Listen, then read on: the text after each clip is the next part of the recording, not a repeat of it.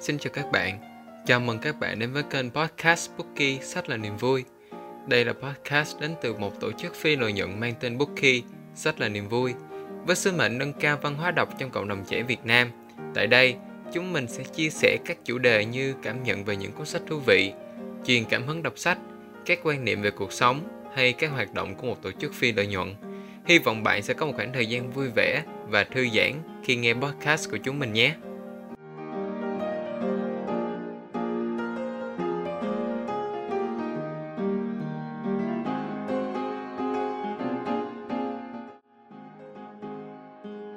Tham gia hoạt động ngoại khóa ở tổ chức phi lợi nhuận. Có gì thú vị? Hiện tại có rất nhiều cơ hội để bạn phát triển bản thân, không chỉ ở trường lớp như trước kia mà còn cả xã hội nữa. Trong đó có một cách cực bổ, đó là tham gia hoạt động ngoại khóa. Tại sao thế? Bởi vì nó giúp chúng ta va chạm nhiều hơn với các thử thách đến từ cuộc sống, học được nhiều bài học có khi cả trường lớp cũng không dạy được. Nghe đỉnh quá nhỉ? Thế nhưng không phải các bạn trẻ nào cũng được tự tin để tham gia hoạt động ngoại khóa. Chính vì thế, hy vọng những chia sẻ của mình trong tập podcast này sẽ giúp các bạn tự tin hơn, can đảm hơn để chính thức bước chân ra khỏi vùng an toàn của bản thân, tham gia các hoạt động ngoại khóa nhé. Và tập podcast ngày hôm nay sẽ là về quá trình làm việc ở Bookie của mình.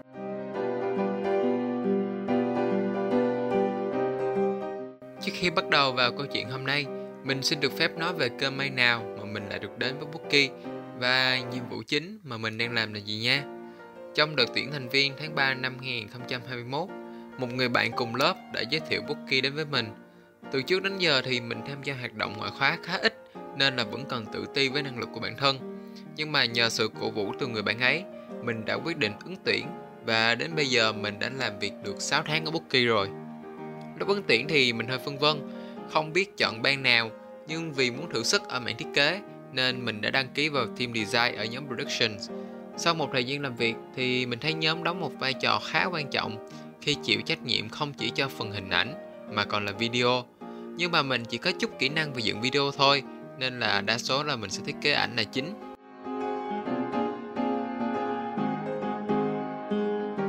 Bài tập nhỏ và những thử thách đầu tiên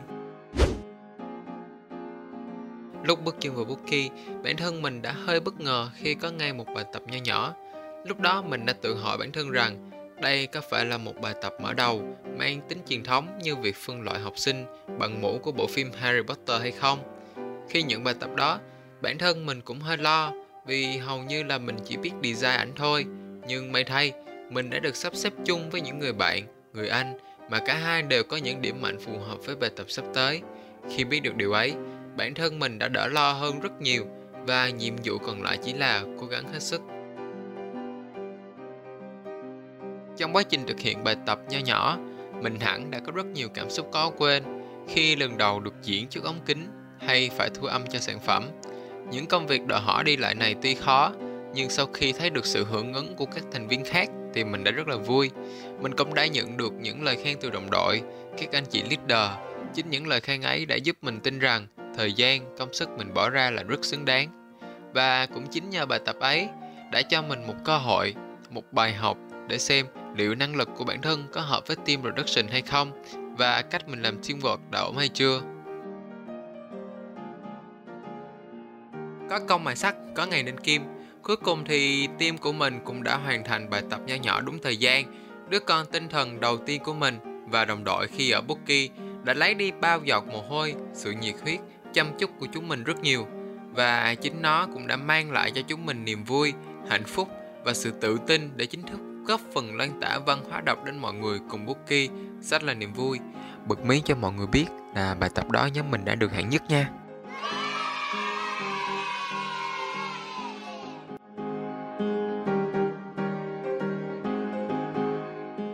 Deadline Mình đã vật lộn với nó như thế nào?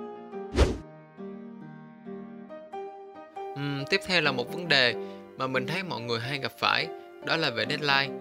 Không biết mọi người có hay để công việc tới gần deadline rồi mới vắt chân lên giải quyết, hay là sẽ chuẩn bị thật kỹ càng và luôn hoàn thành deadline đúng hạn vậy? Về bản thân mình, khi nhận được một nhiệm vụ thì việc đầu tiên là mình sẽ xem số lượng sản phẩm cần hoàn thành có nhiều hay không, xem ngày nào là sẽ hết hạn nộp bài.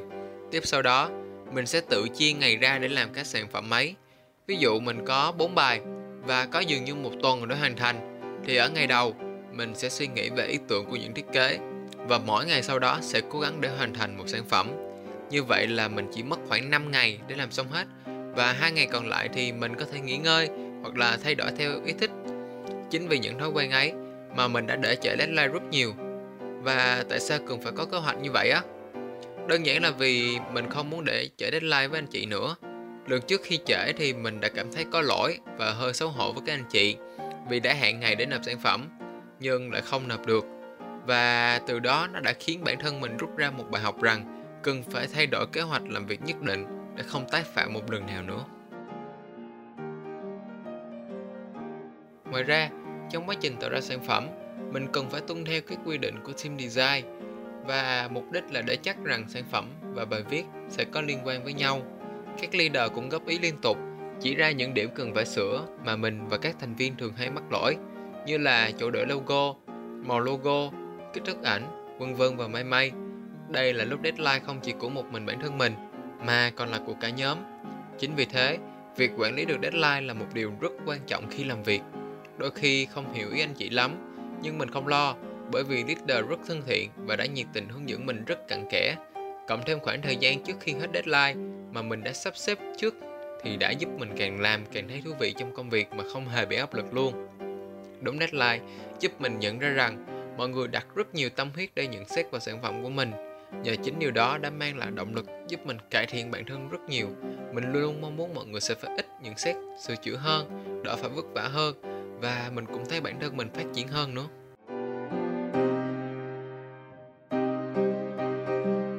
Cơ hội luôn xuất hiện, chỉ là chúng ta có dám nắm bắt cơ hội hay không.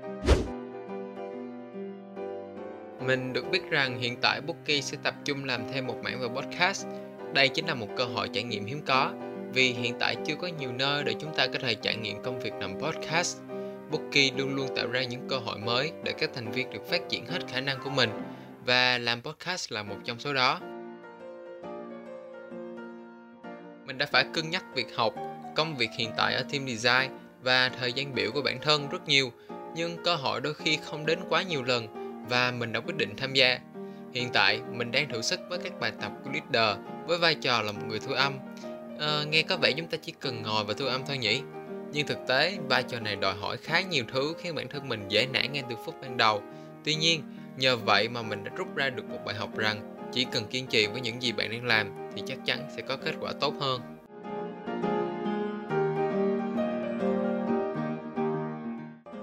Và cuối cùng, mình chỉ muốn nói rằng có rất nhiều cách để bạn có thể phát triển bản thân, trong đó có cách tham gia các hoạt động ngoại khóa hay các tổ chức phi lợi nhuận như Bookie đây. Qua trải nghiệm của bản thân mình, các bạn có thể thấy rằng kỹ năng chúng ta có thể học được trong quá trình tham gia hoạt động ngoại khóa là rất nhiều. Nhưng mà điều quan trọng là chúng ta phải có ý thức muốn phát triển, đóng góp công suất của bản thân để lan tỏa được những giá trị tích cực đến xã hội, giúp xã hội phát triển nhiều hơn. Ở mỗi lần tham gia sẽ có một trải nghiệm riêng và việc bản thân tận dụng được điều đó để phát triển hay chỉ tham gia một cách hời hợt đều phụ thuộc ở bản thân của mỗi người. Hãy cân nhắc lại việc tự ti về năng lực có đủ để kéo bạn lại khỏi việc bản thân có thể mang lại giá trị cho xã hội, cũng như những bài học bạn sẽ nhận được khi tham gia hoạt động ngoại khóa hay không nhé.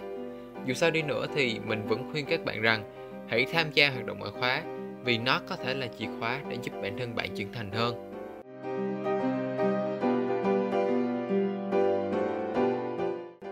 Và nội dung tập podcast hôm nay đến đây là hết.